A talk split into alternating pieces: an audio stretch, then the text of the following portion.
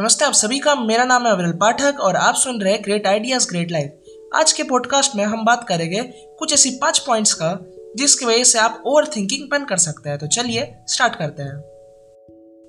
No one ever kicks a dead dog worrying about criticism क्या आपको पता है 1992 में एक ऐसा इवेंट हुआ था जिसने एडुकेशनल कम्युनिटी में काफ़ी बड़ा सेंसेशन ला दिया था। इसके चलते अमेरिका के कोने कोने से लोग इसे देखने शिकागो आ रहे थे।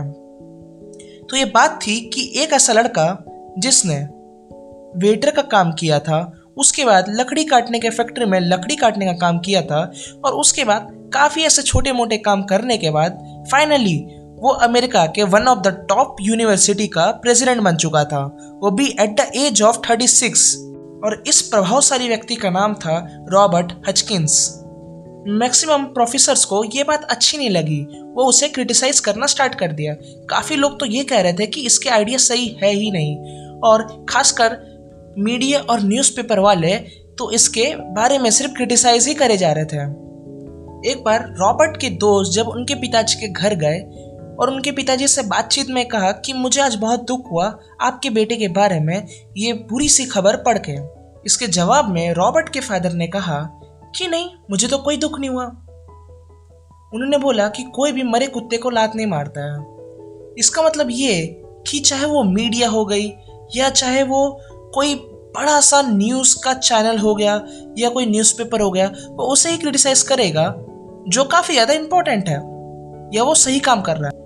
इसके बाद के एक रेफरेंस में मैं आपको एक कहानी बताना चाहता हूँ प्रिंस ऑफ़ वाटर की, जो आगे जाके एडवर्ड एड बने। जब वो चौदह साल के थे, तब वो नेवल एकेडमी में किसी कोने में काफ़ी ज़्यादा रो रहे थे और एक नेवल ऑफिसर ने उनसे पूछताछ की कि आप क्यों रो रहे हैं? आप तो हमारे प्रिंस हैं। प्रिंस ने कहा कि यहाँ पे जितने भी स्टूडेंट्स हैं, वो मुझे काफ़ी ज़्यादा लात मारते हैं, घूसा मारते हैं। तो इस बात के तह तक जाने के लिए उस ऑफिसर ने बाकी स्टूडेंट से पूछा कि तुम प्रिंस को लात घुसे क्यों मारते हो? तो बाकी लोग ने कहा कि, सर, हम आगे जाके कमांडर बनेंगे कैप्टन बनेंगे अपने आर्मी की। लेकिन हमें इसके अंडर ही काम करना पड़ेगा क्योंकि ये प्रिंस है और ये आगे जाके किंग बन जाएगा। तो तो कम से कम इसको लात तो मार ही सकते हैं कि आगे जाके हम कहे कि हमने भी हमारे राजा को लात मारी है। इससे उन्हें अपने इंपॉर्टेंस की फीलिंग आएगी। अब इस टॉपिक का पॉइंट क्या था? पॉइंट ये है कि लोग उसे ही क्रिटिसाइज करते हैं, जो काफ़ी ज़्यादा कामयाब है। ऐसा करके उन्हें लगता है कि उन्हें एक टाइप ऑफ़ इंपॉर्टेंस मिल रही है या तो अटेंशन मिल रही है। तो अगर आपको कोई क्रिटिसाइज करता है तो प्लीज़ उसके बारे में ओवर थिंक ना करें। प्लीज़ और आप अपने काम पे फोकस बनाए रखें और अपना काम करते रहिए।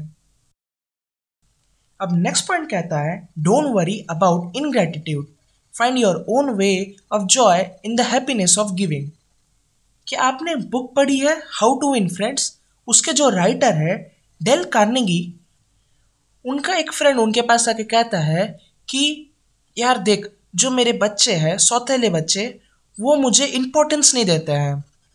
उनका ये दोस्त खड्डे बनाने की कंपनी में दिन रात काम करता था। उसने एक वीडियो से शादी की और उसके दो बच्चों को भी अडॉप्ट किया।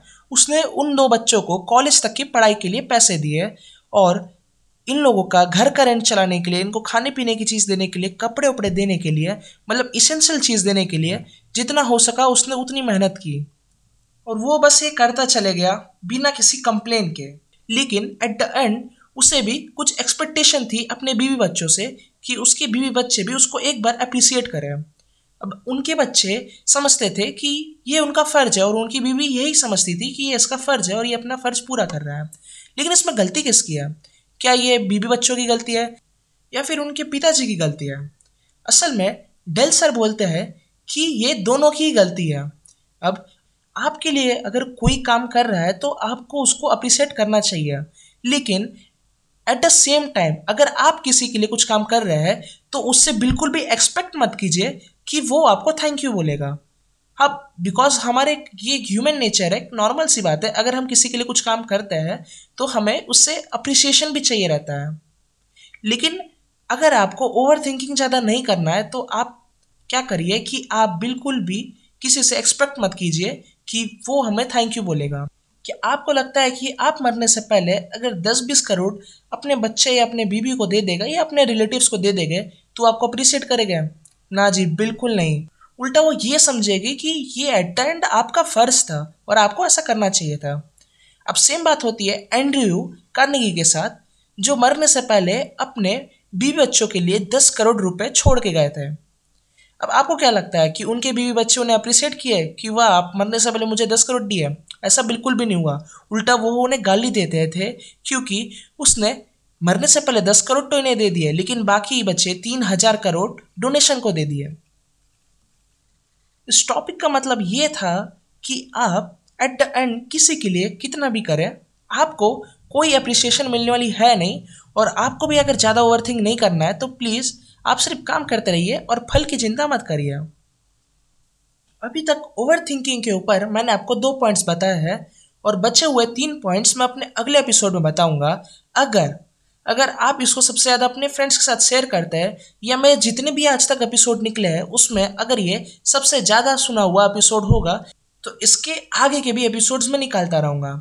तब तक के लिए सुनते रहिए great ideas great life stay tuned